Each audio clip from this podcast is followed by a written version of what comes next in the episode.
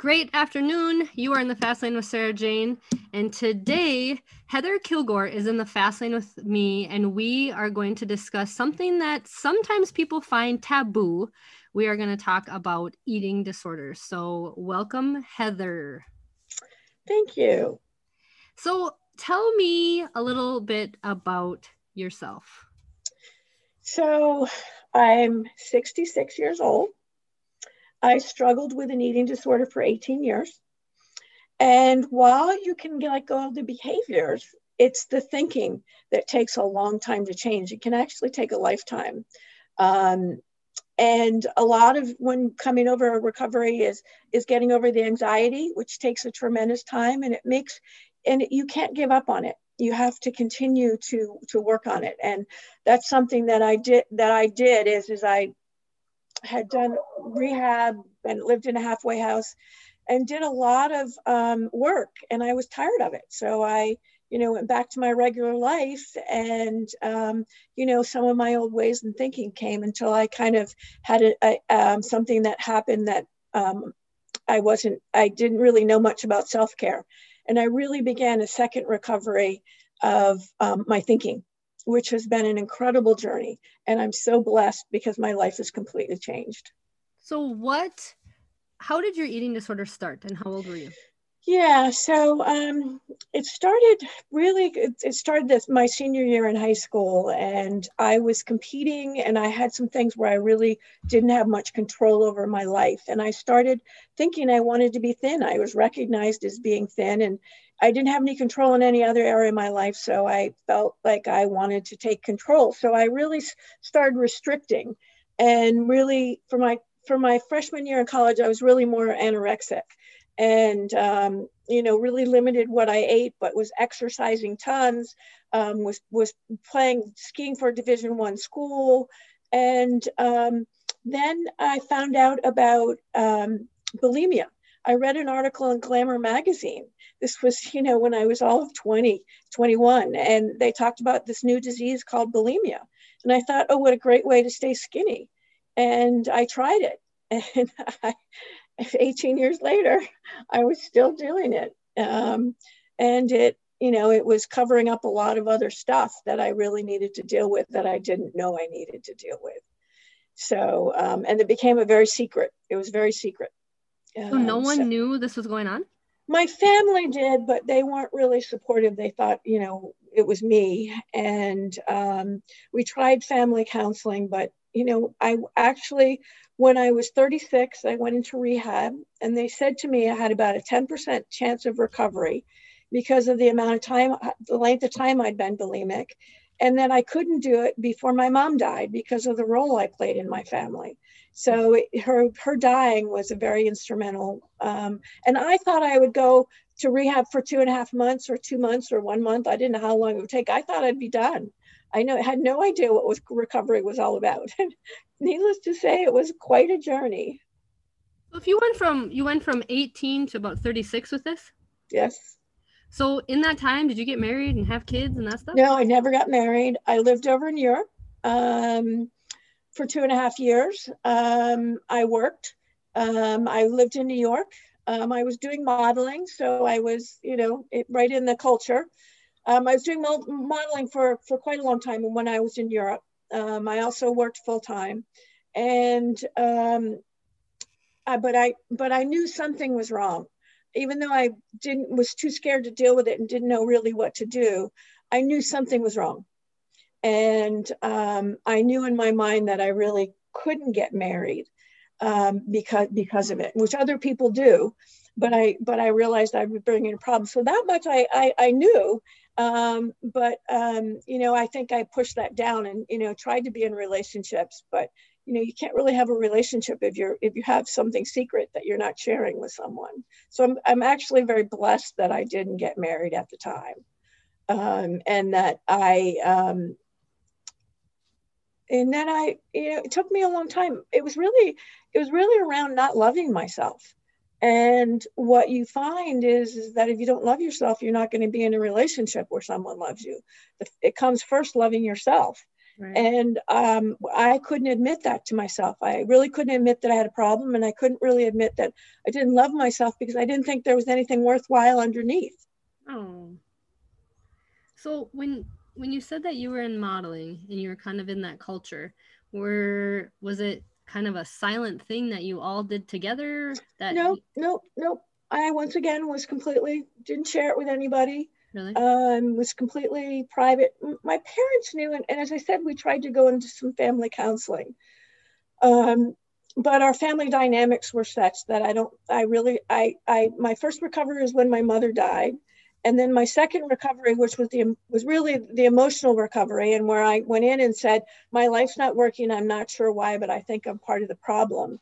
Is my dad died, and i think that's when i really realized oh i can really be who i want to be i can i can um, I, i'm not i I'm, i don't have to, to you know he had a lot of control over my life or i gave him a lot of control and um, i realized that now i could explore what i wanted to do and who i wanted to be and it was safe so when you was this did this become an obsession for you then did it, you, when, when you say obsession, meaning with the eating disorder or with? Yes, with the eating disorder. So the eating disorder does become an obsession. You know, is is you wake up every morning and say, oh, I'm not gonna, you know, I'm not gonna do this, and um, I'm gonna be fine. So I would kind of like, you know, nails on the um, on the chalkboard would manage to a certain time of day, and then I would start going to like start eating and then when I was done with work, I would go to the grocery store and I would start eating. And I'd either be walking on my way home from work or I'd be in my car. And I would binge. I mean, I would binge, you know, and, and um, then I would throw it up and I everything would be back in order and everything would be fine.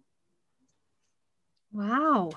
Yeah. So, really... what is recovery like for this? What were the the so first recovery is interesting is so i went into a went to rehab which i think was uh, i needed to break a cycle i had been seeing a counselor but wasn't able to break through anything. And i um, so i made that decision and I, I told my dad and he looked at me and he said oh you're still struggling with that? So he he, he didn't even know what was going on.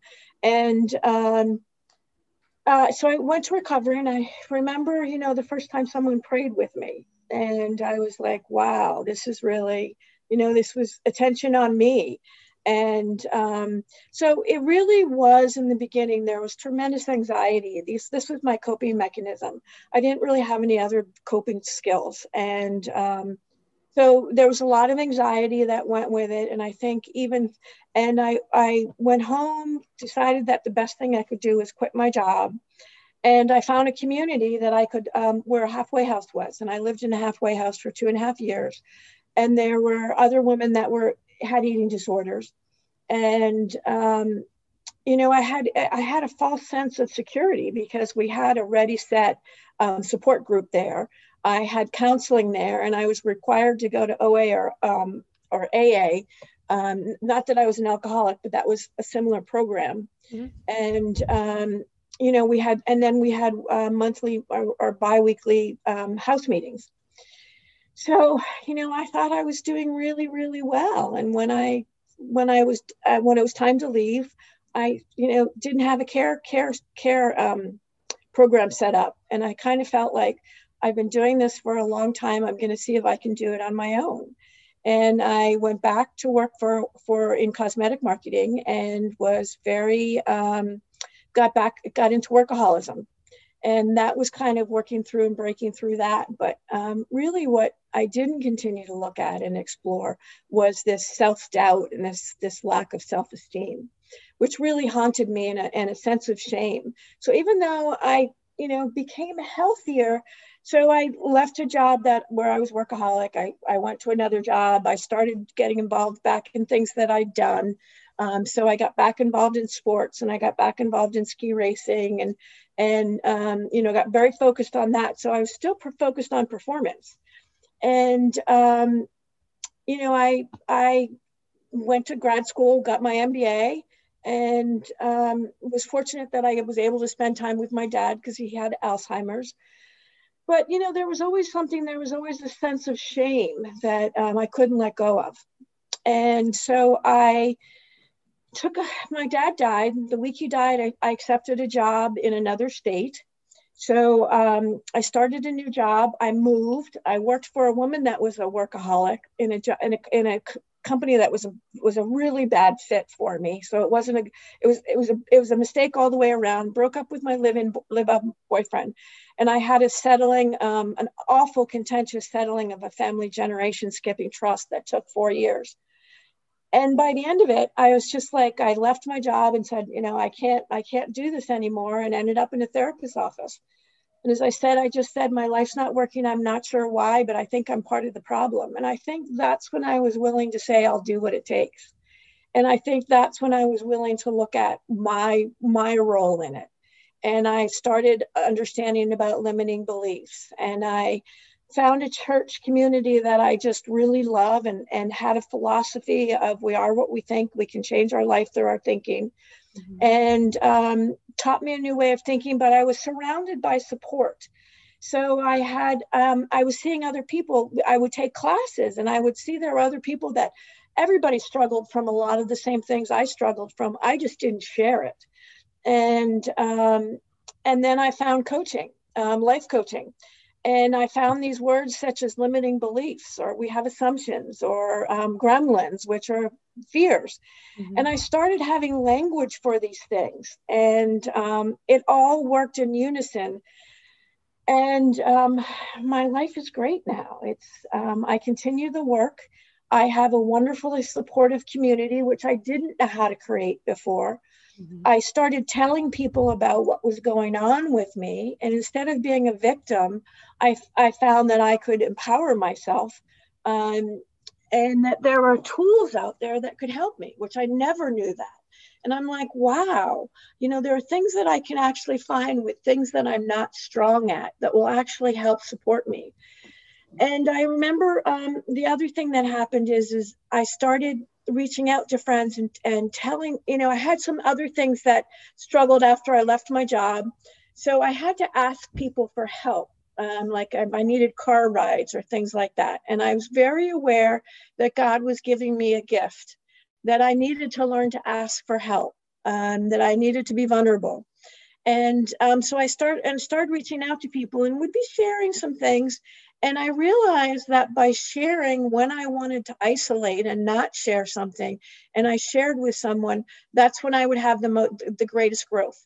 Because the ability to be sharing and vulnerable is when people can really get to know you. So I have prayer partners who, um, you know, we basically do, um, you know, bring bring God into it, but we also share our day to day struggles. And I'm coaching women that have had eating dis- that have eating disorders I am, um, yeah, I'm in a in a wonderful relationship. Um, so I'm, I, you know, I feel like I got a second lease on life, a second chance, and a second opportunity.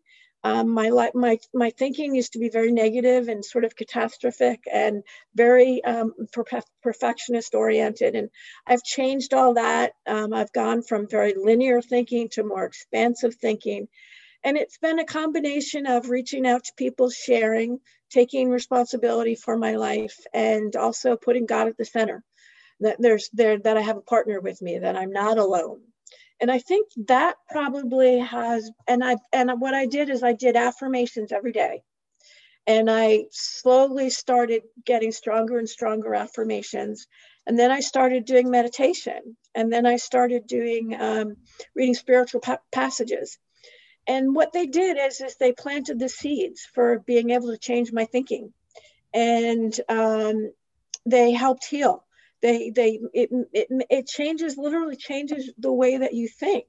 Mm-hmm. and um, instead of you know thinking oh my god something's horrible or focusing on what was going wrong i started focusing on what was going right in my life and I started to feel gratitude for all the things that I had. And um, I have, a, and I, I, I'm part of a community that is very supportive, and um, it was it, it, it's created a whole new way of living for me. Um, you know, all the all the things, everything was was there. The pieces were there. I just didn't know how to pull them together.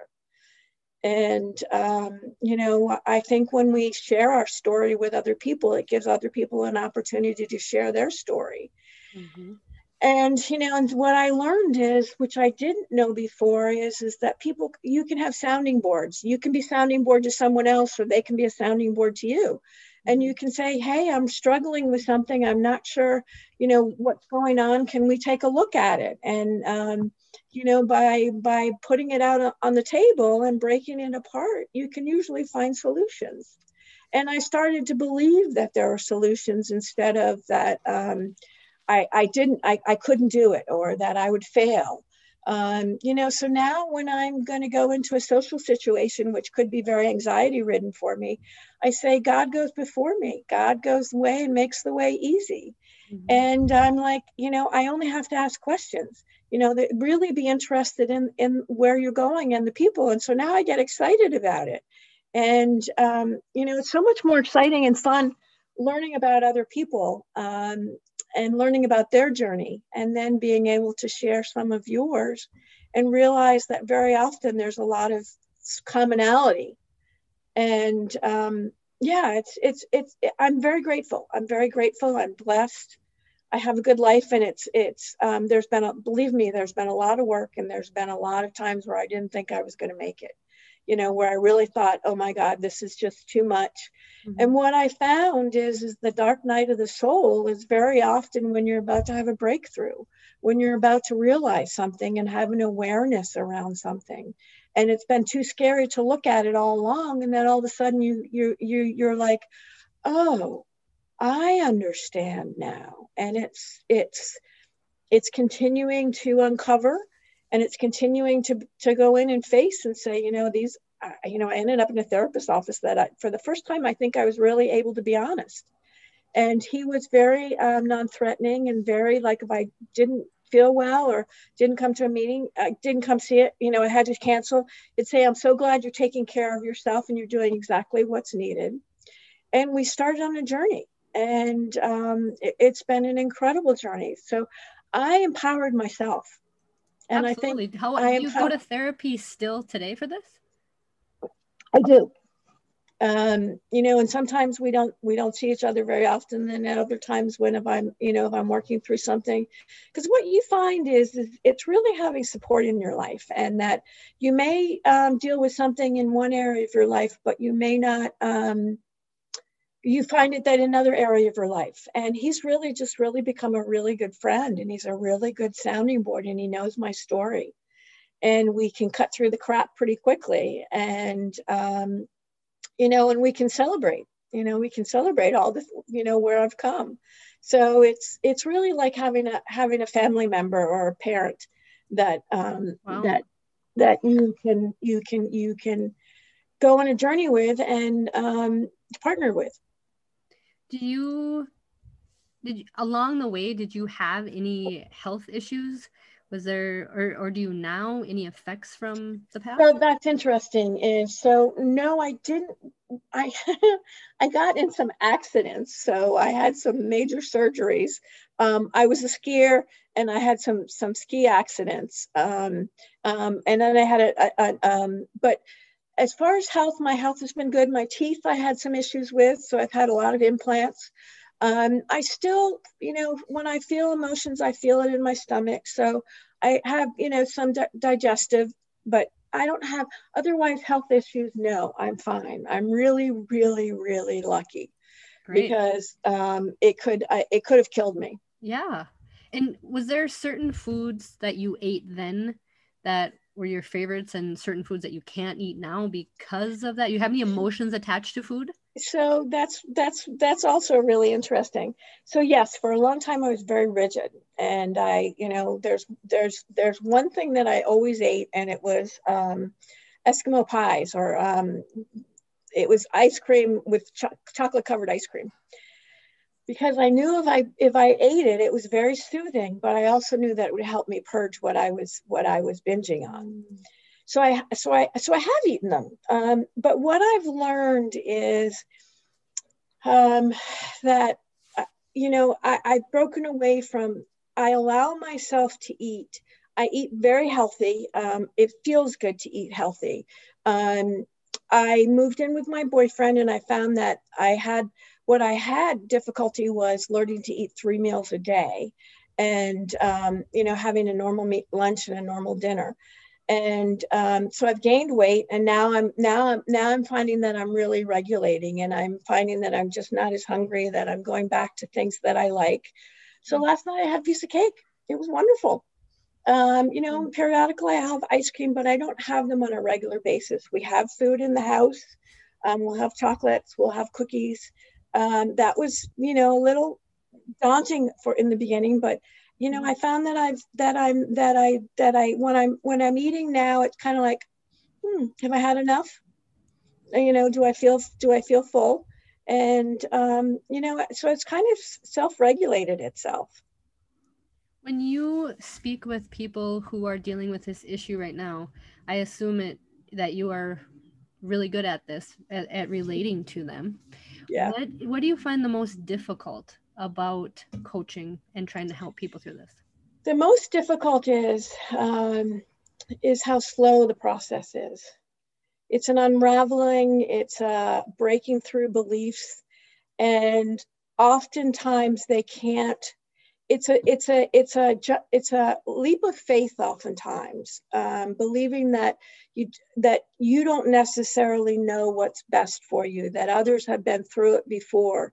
So trusting and trusting that the process through will get you there. Um, and it's you know one of the things that I had was also I you know it was it was you said eating it was obsessive it was ruminating and um, it was breaking through the obsessive thinking. And the other thing that's really difficult is breaking through the negative thinking.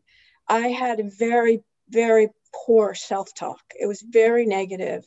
And i realized years into this that it was my father's voice that is you have to do this or this is the you must do this and I literally realized it was father, my father in my head. And I was, you know, every time I'd write something, I need to do this, or I, you know, I have, and I realized, and what I learned, and this is something through Louise Hay, is, is that you can, it's a choice. I can choose to do this. And um, when I realized I had an option, I um, started, you know, being aware of it and started saying, I have a choice to do this. And um, then I started the negative self talk. I, through the affirmations, I started to say, you know, I love myself and I can do this, and um, there are possibilities. And it, it's one step at a time. And, um, you know, I had one woman I worked with, and it was heartbreaking because she used to be an athlete and she was anorexic and been spent a year and a half in rehabs. And I coached her and I coached her for about a year and she'd make very tiny steps. She went from eating 300 calories to 1200 calories a day, but wouldn't wouldn't change. And and her therapist and her and her nutritionist felt she needed to be in rehab. And I was devastated because I felt like we had made, you know, having me having gone through the journey, I know how slow it can be. Mm-hmm. Um, but she had some limiting beliefs and some things that she just couldn't let go of. And, you know, we're still in touch. She's doing much better, but now she's put her recovery as a priority. Oh. And, um, you know, but there's something inside of us that, you know, when I went into to rehab, I heard this little voice inside of me that knew that I could do this belief. And now I know it was my God voice. And it um, you know is when i've had my hardest times you know when i've said i can't go through this there's always been something in me that give it another night give it another day it'll be okay.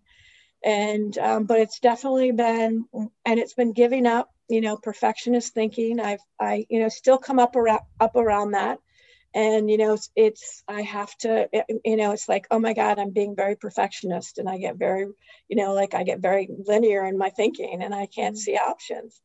And once i realize it then i can go oh i just i was just triggered. And you know then i can share it with the person and say you know i apologize and this is what was going on. And very often they say oh this is what was going on with me. And you know it's it's it's being able to own your feelings and saying, you know, sometimes I'm really good at this and sometimes things come up on me and bite, bite me in the butt. Mm-hmm. But I don't have to do it perfectly. I can learn from each moment. And it's making sure that you have a support network, that you learn how to build a support network. And um, I am, you know, I reached out, spoke to my friends one day and I said, How would you like to be prayer partners?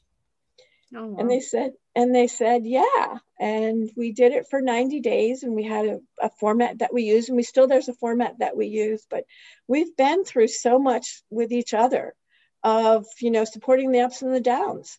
And, um, you know, sometimes some of them don't feel like they can get on it. And, and, you know, it's just being supportive and saying, okay, you're doing what you need to do. And, you know, eventually they've come back, but it's, it's like having, it's having the family that I never had it's the family of you know it's i i never knew how to walk beside people and um, just be there for them. And you know when people are going through a hard time they need a sounding board and they yeah. you know they need encouragement you know like oh that's understandable or gee that sounds like it was tough. And then it's being able to say well you know what do you want to do about it? You know let's look at it, our different options. Mm-hmm and it's sometimes you're working in front sometimes you're walking behind and um, but it's being there and being supportive and not and be and providing a safe space that's non-judgmental.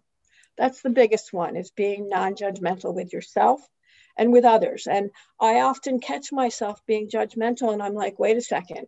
You know what's going on here? What's going on with myself? Mm-hmm. you know why am i feeling challenged by this? Because so, someone does something, it, it's it's your own inner voice that, and judge when you're judgmental, it usually means that you're in fear because you mm-hmm. think there's something in you that you're afraid of.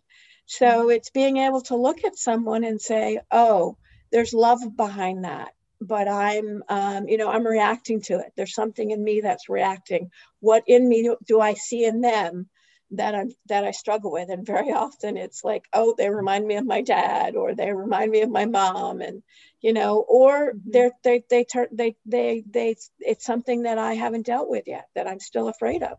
But you know, this is just what life is.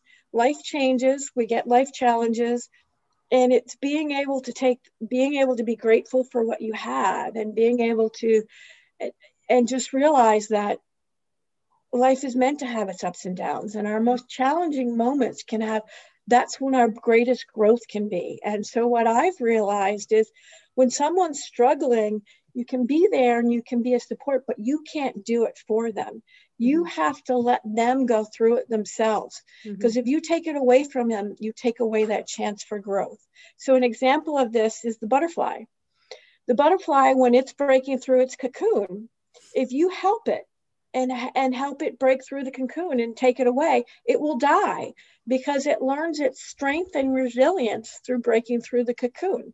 Well, that's kind of the same thing that we learn by dealing with our own, with dealing with our, our problems or our fears or, or you know, or, um, you know, mm-hmm. or taking responsibility that, you know, if you're struggling with something is it's not being a victim. It's like, well, what do I do?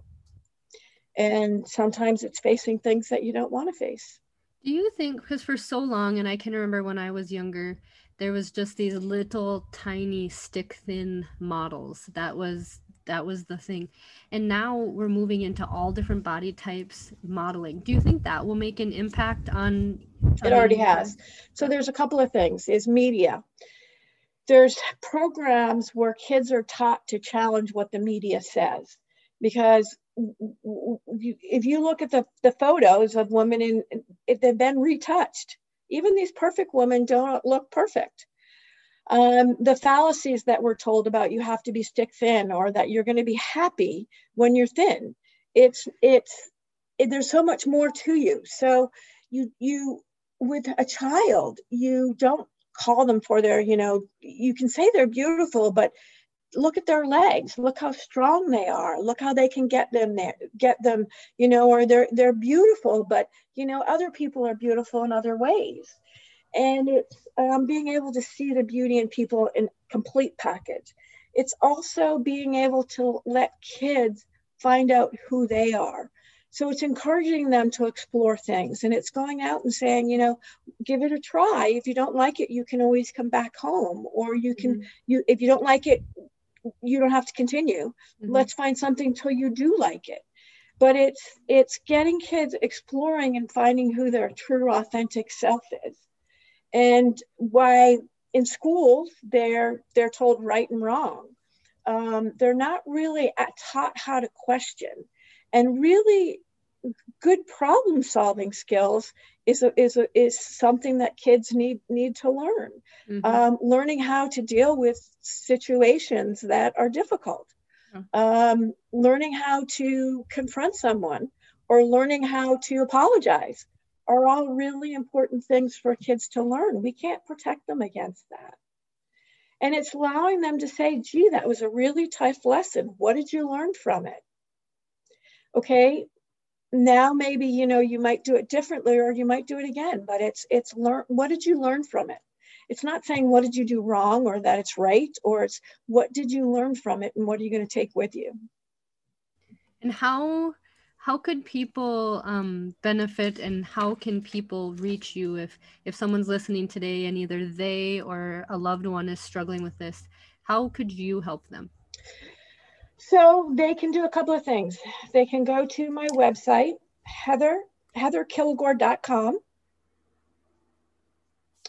They can go to ANAD, which is um, anad.org, which is a, um, they also provide support and it's free. Um, you can go to, um, you can go to your, go to, to a trusted friend. You can um, Google eating disorders, the symptoms of eating disorders. Um, it's starting a conversation, and it's it takes how often it takes someone when they they know I, this isn't necessarily for eating disorders, but this is for mental illness because an eating disorder is a mental illness.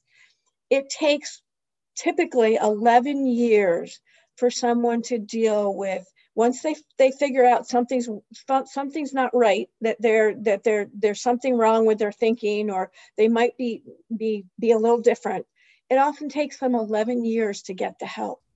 91% of college women are um, have dieted. Um, 9% of women have eating of the population have may have an eating disorder 13% of women over 50 have eating disorders or some type of eating disorder. Um, the numbers that kids, um, that young kids think they're fat or that go on a diet is just is really daunting.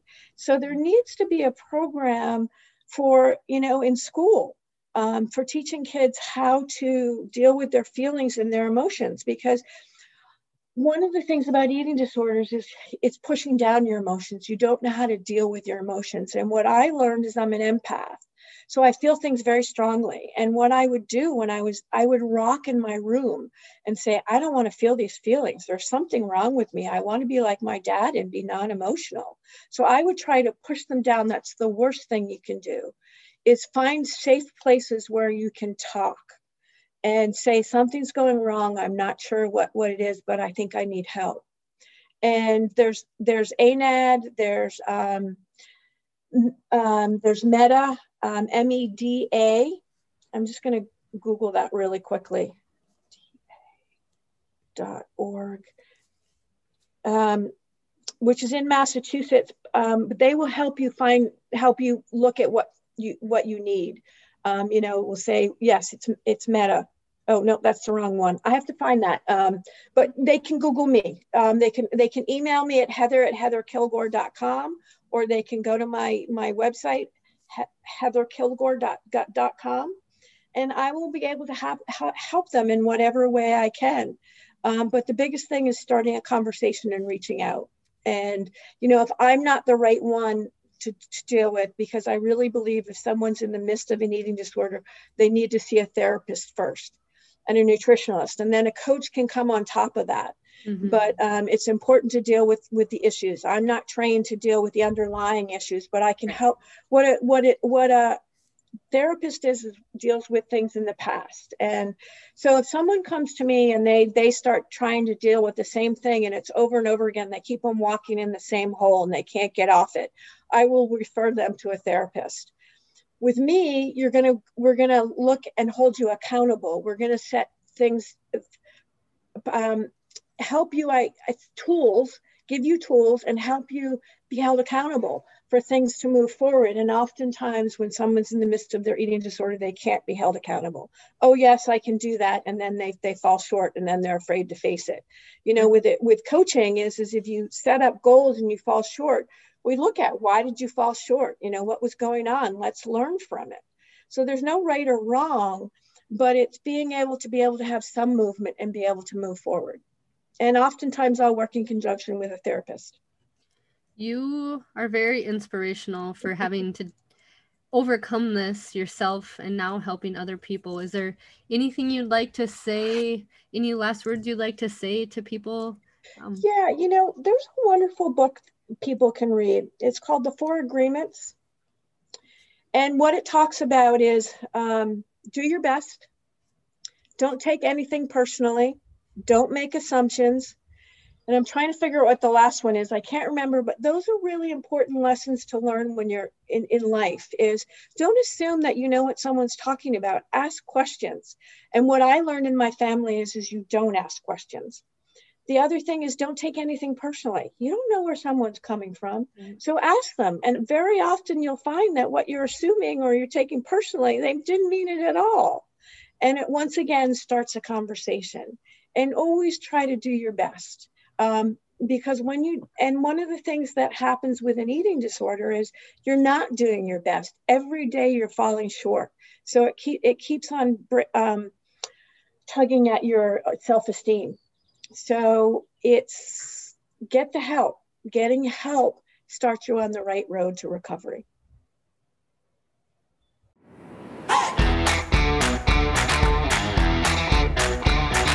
Thanks for listening to the Fast Lane with Sarah Jane podcast. If you like what you hear, share the podcast and hit the subscribe button so you get updates on all new episodes. And we truly love feedback, so ratings and reviews are appreciated.